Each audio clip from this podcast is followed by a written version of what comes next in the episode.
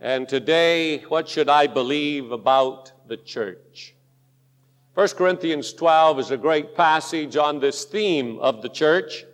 I would like to direct your attention to one other passage as a companion text to the one that has already been read. Matthew 16, verse number 18. Jesus is with his disciples at the headwaters of the Jordan at Philippi, and there he declares something very powerful and very unique. He declares that the church is the personal project of the Lord Jesus himself. And this is what he said I will build my church, and the gates of hell shall not prevail against it. Not even hell can put it out of business. I think that's worthy of repeating. Not even hell can put it out of business. No matter what comes down the turnpike, it cannot and will not happen. How wonderful to be a part of something so significant, something so strong, so invincible as the church. The gates of hell will not prevail against it. And Jesus is its head. He rules over the church. That's what makes it so invincible, so powerful. Jesus Christ is the head of the church. Now, I would just like to point out in passing that when Jesus stood there with his disciples that day, he did not say, I will be the head of the Chrysler Corporation and earn 11 million a year. He did not say, I am the head of Disneyland or of American Airlines or of General Motors or of IBM. with all of its faults, with all of its hypocrites, the church still ranks at the top of the list because Jesus said, I will build my church. And I don't want you to lose sight of that. All other kingdoms will fall. All other corporations will someday be done away with, but not this one. He is the head of the church and it will outlast time. The gates of hell will not prevail against the church. Praise the name of the Lord. Now, what is the church? Some people think of the church as a building, and it is in part. Some think it's religious services.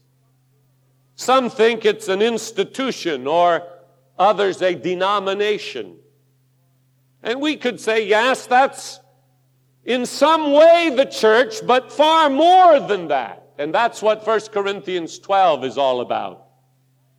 Where Paul puts it so beautifully and so simply, so easy to understand. The church is the body of the Lord Jesus Christ. I stated a moment ago that he was the head of the church. Well, every head needs a body so that it can function properly. And now we find it put together. We find the answer. We find what we should say when somebody asks, What is the church? The church is the body of which Christ Jesus is the head. The head rules in heaven, the body works on earth. Is that easy to see? It ought to be. The word church appears 112 times in the New Testament. It does not appear in the Old Testament. The church is a New Testament concoction founded on the day of Pentecost when the Holy Spirit filled those waiting disciples in the upper room and sent them out to evangelize the world. The church was planned by the Father, founded by the Son, empowered by the Holy Spirit. The body of Christ working the will of God on earth. Now, how do you get into the church? You don't get into the church by coming to a membership class. Not the church I'm talking about. You don't get into the church by filling out a card in some formal setting which says, you now are a member of the church. No, you join the church by accepting the head of the church. That's the only way you get into it by accepting the head, the Lord Jesus Christ. Ephesians 1 22 and 23 says, And he, Jesus, put all things under his feet. He became the head over all things to the church, which is his body. And in chapter 2, Paul states that it is by grace that we are saved through faith and that not of ourselves, not joining anything, not of ourselves, not by works, lest any man should boast, but by grace are you saved through faith. Faith in the head of the church, the Lord Jesus Christ. We have another term for it. We call it the family of God. I'm so glad I'm a part of the family of God, is what we sing. And that's a wonderful term. Like the little girl who had accepted Christ. She said, If the devil knocks at my heart's door and he tries to get in, I just send Jesus to the door. She learned. He is the head, He is the Lord of His church. And if the devil is trying to get in, you just send the head to the door. And you know that Satan is defeated because he cannot overpower the head. Hallelujah. Well, three points in my message today, and I'd like you to follow me very, very carefully. In the church, we are one, is the first point that I want to leave with you. We are one. Important. Look at Acts chapter 10 for a moment, where Peter received a vision from the Lord as he was on his housetop at noontime. If you read from verse 9 of the 10th chapter of the book of Acts, you will see an interesting development in this passage. Peter went up on the housetop to pray about the sixth hour, and he became very hungry, and he wanted to eat. But while they made ready, he fell into a trance and saw heaven open and an object like a great sheet bound at the four corners descending to him and let down to the earth. In it were all kinds of four footed animals of the earth, wild beasts, creeping things, and birds of the air. And a voice came to him, Rise, Peter, kill and eat. But Peter said, Not so, Lord, for I have never eaten anything common or unclean. Now notice verse 15. And a voice spoke to him again the second time. What God has cleansed, you must not call common. Now jump over to verse 28.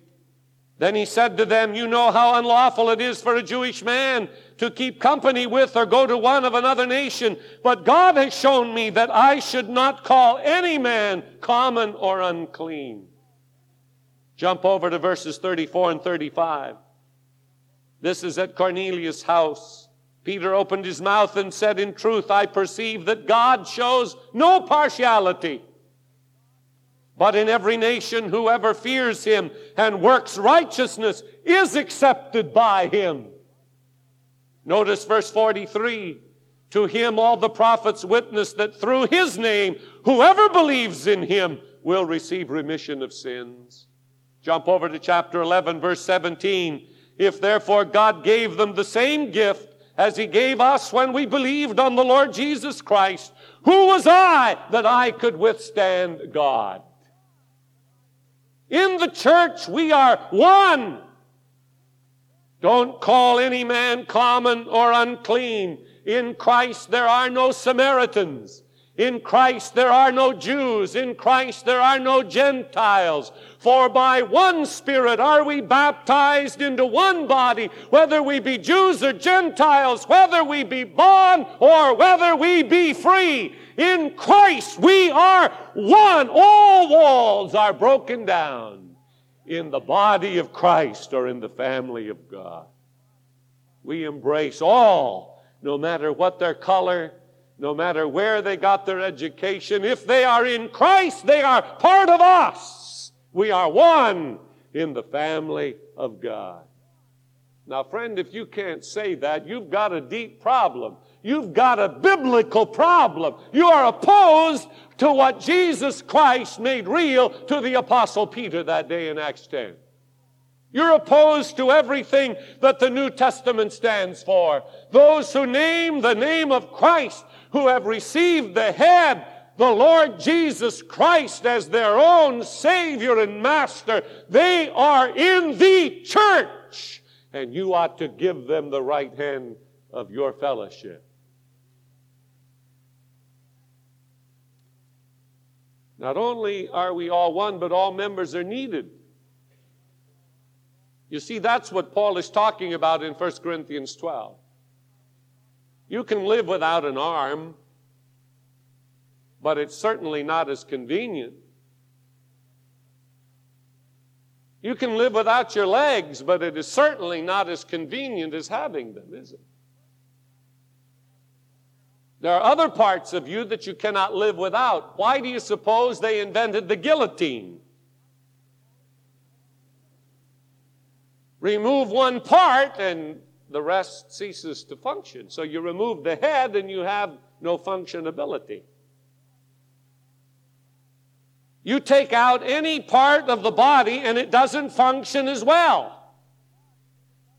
Inside of us, there is a liver and there are kidneys and gizzards, and miles of them, they tell me.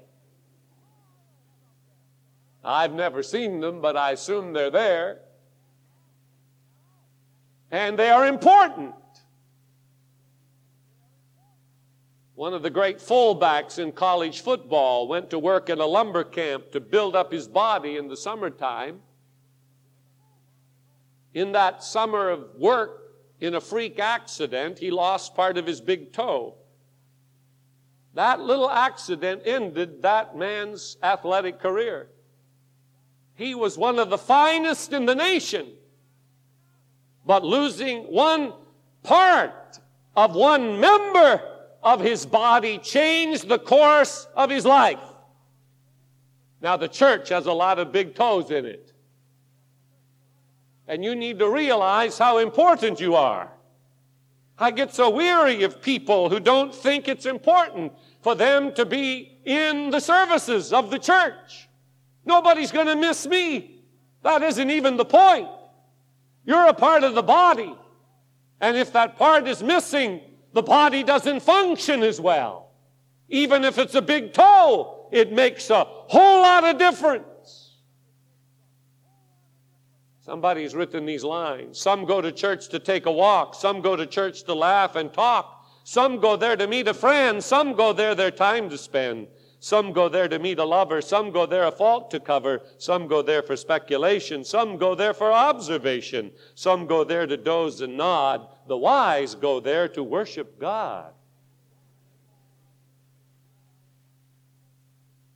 Why wouldn't we want to be as faithful to the church as we would be faithful to our food, faithful to our job, faithful to any aspect of our life. We need to become convicted of our laziness and our lackadaisical attitudes about the church of the living God because every member is important to the function of the body. Our focus needs to be upon Him when we come. Psalm 134, verse 2 says, Lift up your hands in the sanctuary and bless the Lord. Doesn't say lift up your hands in the sanctuary and look around and see what Mrs. Jones has on. It says lift up your hands and bless the Lord. That is the activity of the church. Our love should then reach horizontally toward each other after we have worshiped him and blessed his name, we reach out to touch each other. Behold, how good and how pleasant it is for brethren to dwell together in unity. Psalm 133 1 says. Paul put it this way if one member suffers, all the members suffer. If one member is honored, all the members rejoice. Although none of us is the same, each of us is important to the whole. Whatever part we have a big toe, an arm, a leg, an ear, an eye whatever it is, each one is important in that body. And nobody is to be excluded. Amen? Secondly, in the church, there are problems. Do I need to tell you that? I would ask you to open to Revelation 2 and 3, just for a little insight into what I've just said. In the church, there are problems. In Revelation 2 and 3, there are listed seven churches of Asia Minor, which are emblematic of the church of any age. You'll find these conditions in the church in any age. Look at that first century church. The very first one that is mentioned is Ephesus. And in verse 4 of chapter 2, I have this against you that you have left your first love. How's that for a start? Here's a church that has acknowledged Jesus as the head, and the head says to that church, I'm angry with you because you don't have the same love today that you had when you joined me. How about you?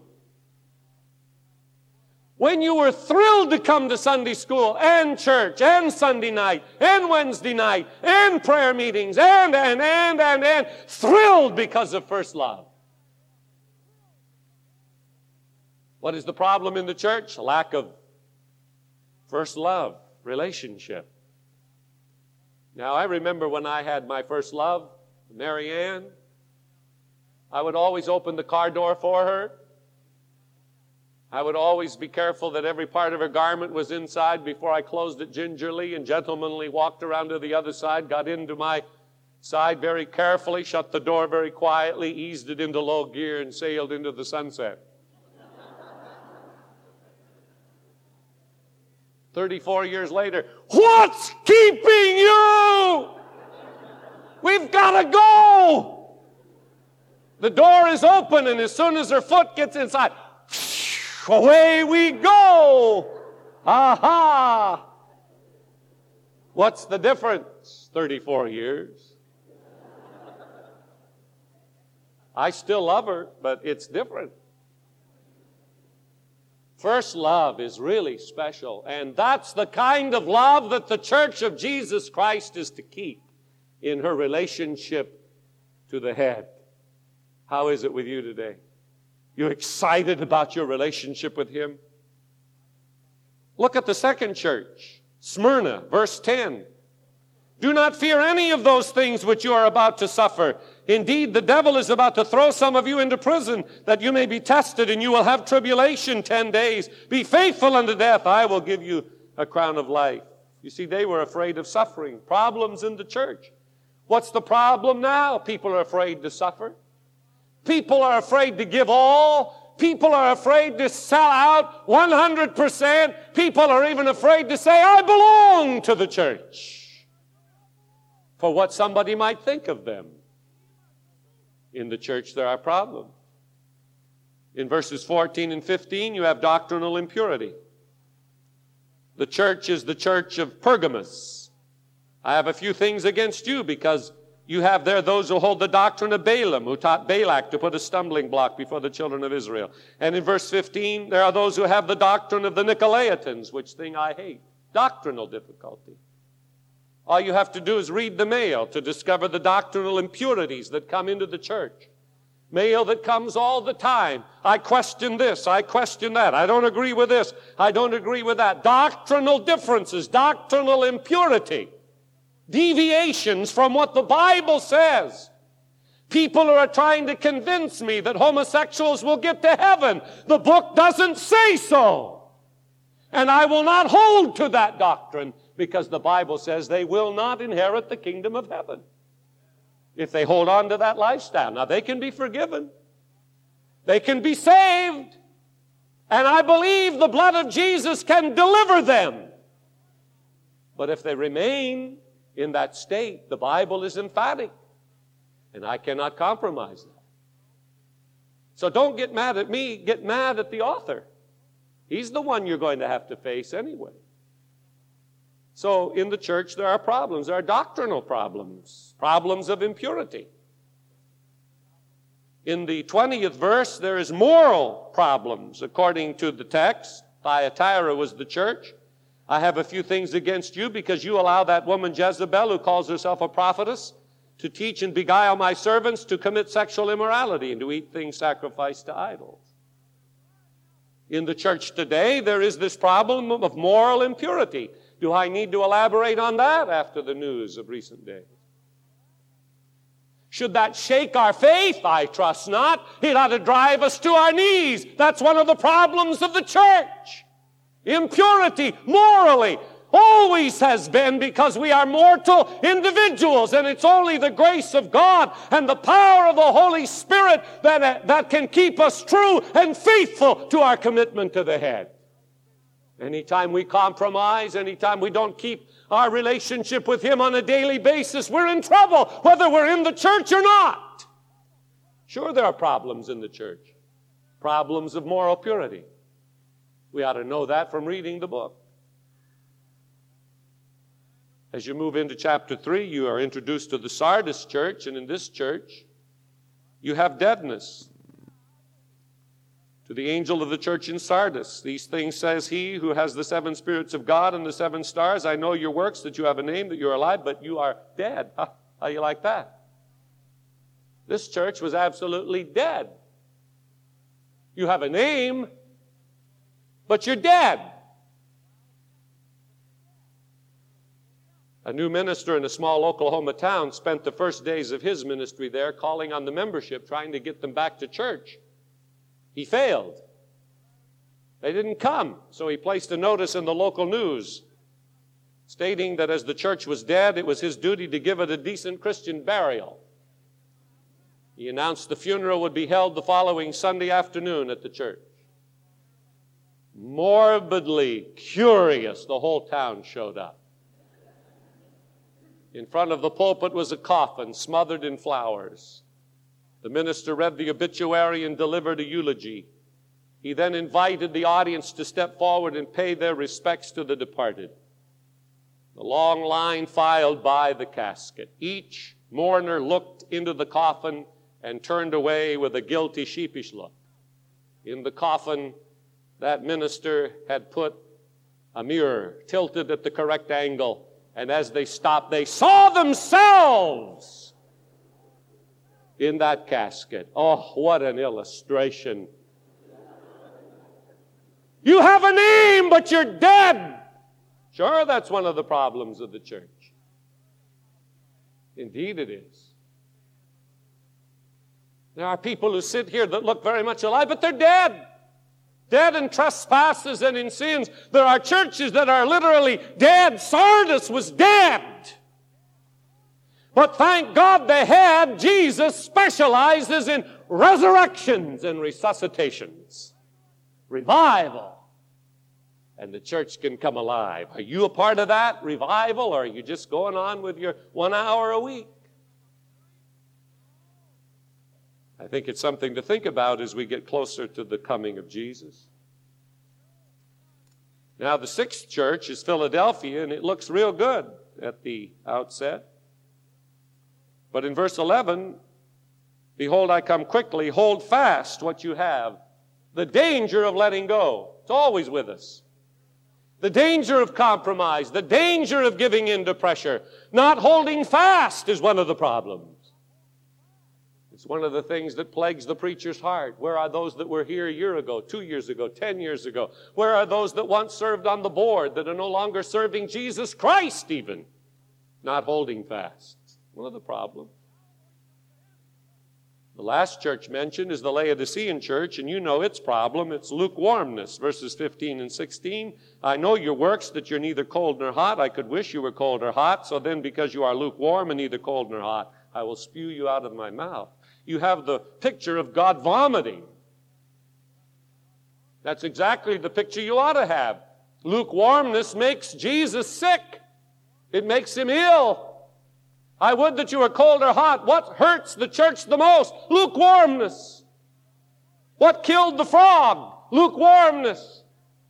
As they put in a little more and a little more, and it finally fried him. But they started with lukewarmness, and he got so used to it he couldn't sense that it was actually killing him. Lukewarmness. How do you know if you're lukewarm? I wouldn't think it'd be too hard to discover that. Where are your interests? What are your priorities? If you come up with right answers, you'll find out whether you're lukewarm or whether you're really hot for Jesus, the head of the church. And I would just suggest you become a part of the solution rather than being a part of the problem. That's the way to answer that. Watch out for lukewarmness and all of these problems that are recognizable in the church of Jesus Christ. Thirdly, in the church, you'll find the ultimate issues of life. In the church, we are one. In the church, we have problems. In the church are the ultimate issues of life. Like, for example, death. Hebrews 9:27 It is appointed unto men to die once, but after this the judgment. That simplifies a lot, doesn't it? We've got a civilization of people out there who don't want to think about death. And we've got thousands of them that are so confused about death. Some of them have already come back two and three times into this world, they say. Amazing, isn't it? The ultimate answers are in the church. It is appointed unto men once to die. That's emphatic. And after that, you don't return the judgment. That's the Word of God. And if you've got these kooks out there who are trying to tell you that they were something else in some other civilization, they are as phony as baloney. It is appointed unto men once to die, and after that, you face God personally.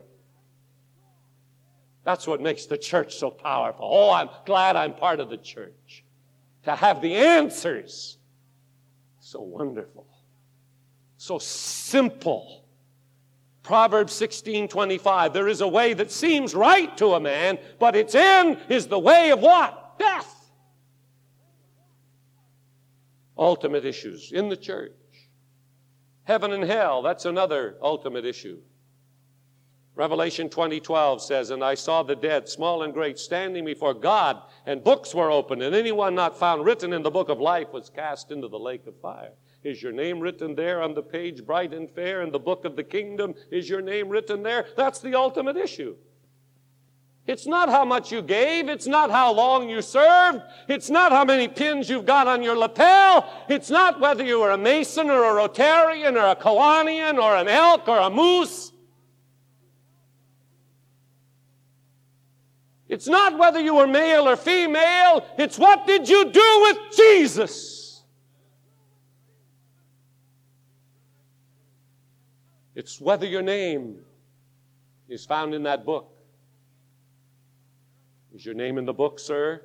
Hey, I'm talking to you this morning. Is your name in the book? Lady, is your name in the book? Has Jesus put your name in the book with his blood? Or are you trusting in yourself, some good works, some crazy idea somebody gave you long time ago? Listen, the ultimate issues are right here this morning, right here where we are. And if you're not found in the book, it says you're cast into the lake of fire.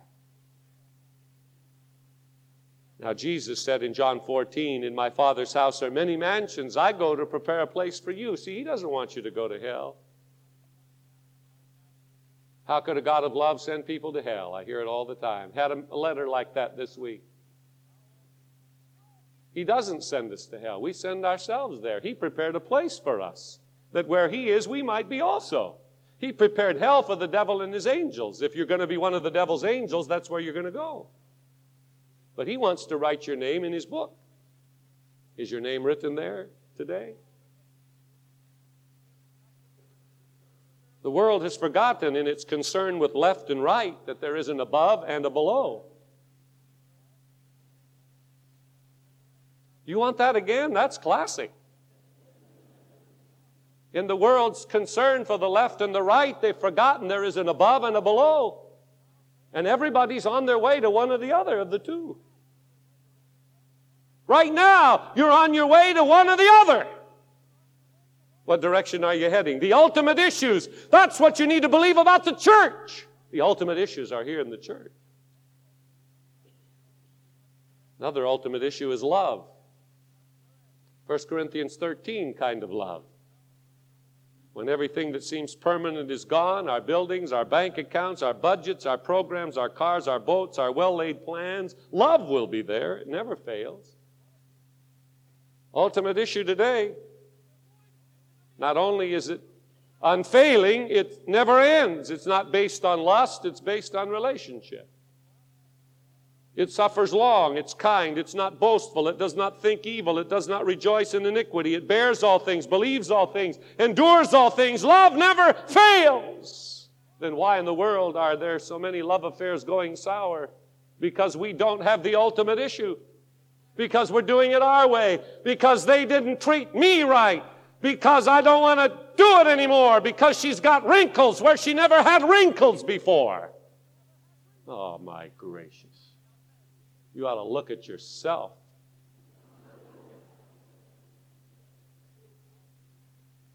Ultimate issue is love, and it never ends.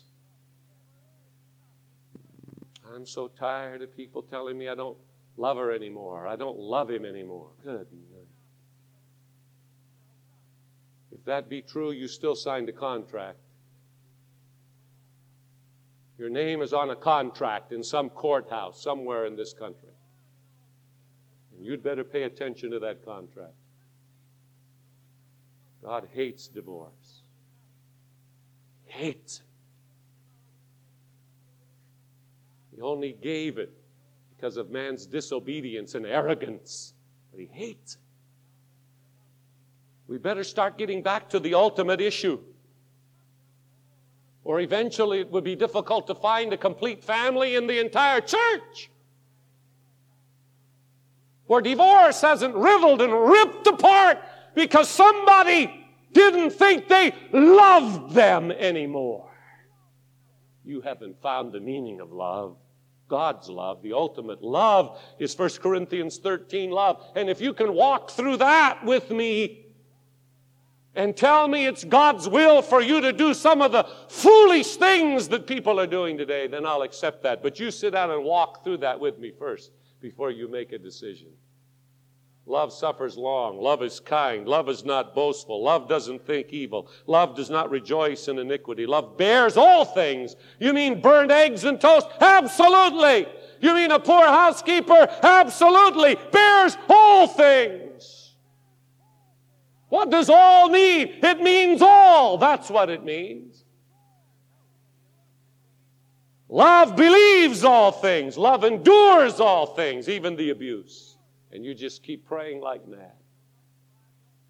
Love never fails. Hard line I'm going to take on love. The love that I understand is the ultimate issue of God is a love that does not run out. It is a love that does not move away. It's a love that stays when Everything else seems to be falling apart. Ultimate issues we deal with in the church. This is what we should believe about the church. Jesus is its head. He rules over it. In the church, we are one. In the church, there are problems. In the church, we deal with the ultimate issues. The church will prevail. Voltaire thought the Bible was useless. He said if we would destroy the Christian religion, we must first of all destroy man's belief in the Bible. He further predicted that within 100 years, Christianity would be gone. You know the end of that story? Ironically, within 50 years, Voltaire's house was owned by the Swiss Bible Society and it was full of Bibles. Ha ha ha. The church will prevail. Get that into your head. It doesn't say your business will prevail. It doesn't say that the kingdoms of this world will prevail. It says the church will prevail. The gates of hell will not prevail against the church. That's where you ought to put your marbles in the church. Oh, I've got to close, don't I? I get you so little time every week, I hate to let you go. Some of you I won't see again till next Sunday morning. That's sad.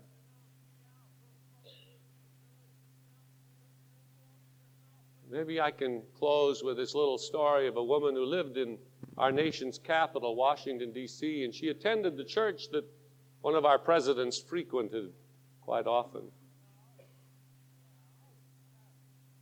Called the pastor during the week and she asked him, Will the president be attending this Sunday? He said, Ma'am, I really don't know, but I can tell you this God will be there, and that ought to be reason enough for us to be.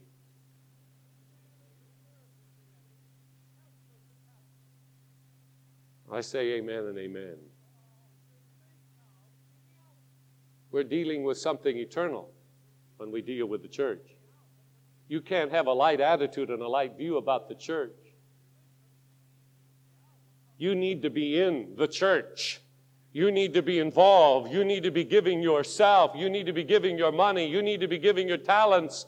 You need to be giving your whole life for that which lasts.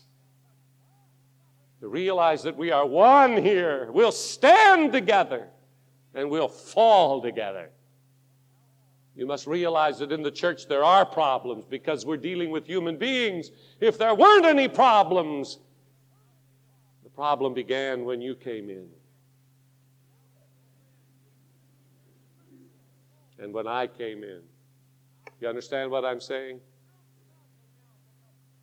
You must realize that the church is the one dealing with the ultimate issues of this system today. That's what I would believe about the church if I were you. Founded upon the rock, Christ Jesus. What's your attitude been? I wish I could say it's my evaluation that 90% have a tremendous attitude about the church. I can't say that. I wish I could stand here and tell you that 50% have a fabulous attitude and are fully committed to the church and its head, Jesus Christ. I can't say that. I can stand here and say to you that all of the conditions I have shared with you from Revelation 2 and 3 are present in the church in some form or another. And we need to get on our faces before God and say, Oh, head of the church, heal your body, heal the members, so that we may function in this world as we ought to touch this world for Jesus Christ before He comes back again. The world is looking for a church that is animated by its head, evolved with the head saturated by His Spirit and His power, and committed even unto death, like that early church was committed. Are you a part of that? That's my challenge as we bow our heads in prayer. God our Father, in the closing moments of this gospel service, which has been filled with good things, we want to ask you to touch people. Thank you for your church. Thank you for your, that you died for the church. Thank you that we're privileged to be a part of your body. Maybe we feel we're just a little toe or a finger, but every member is important. And every member makes the body function better when it's fulfilling its rightful role. Lord, touch people who are not a part of it. They don't belong to the head.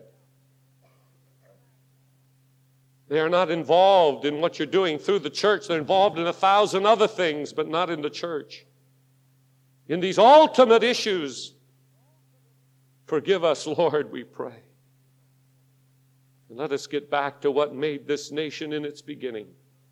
Everything evolved around the church Universities and colleges were begun by the church, but humanism and materialism and atheism has moved in, and we need a cleansing, Lord, in the church. We need to know that our names are written in heaven. We need to know that the Spirit of God fills us today. Cleanse us, empower us, shake us. Oh Lord, we pray in the name of Jesus, our head. While we bow together, just to secure the privacy of every worshiper, I want to ask you today are you a member of the church? Not somebody who's filled out a card, not somebody who has done certain things, but somebody who has joined by receiving the head, Jesus Christ, into your life, his sacrifice, his blood shed for your forgiveness and remission. Are you a part of the church? If not, I want you to raise your hand and let me pray for you.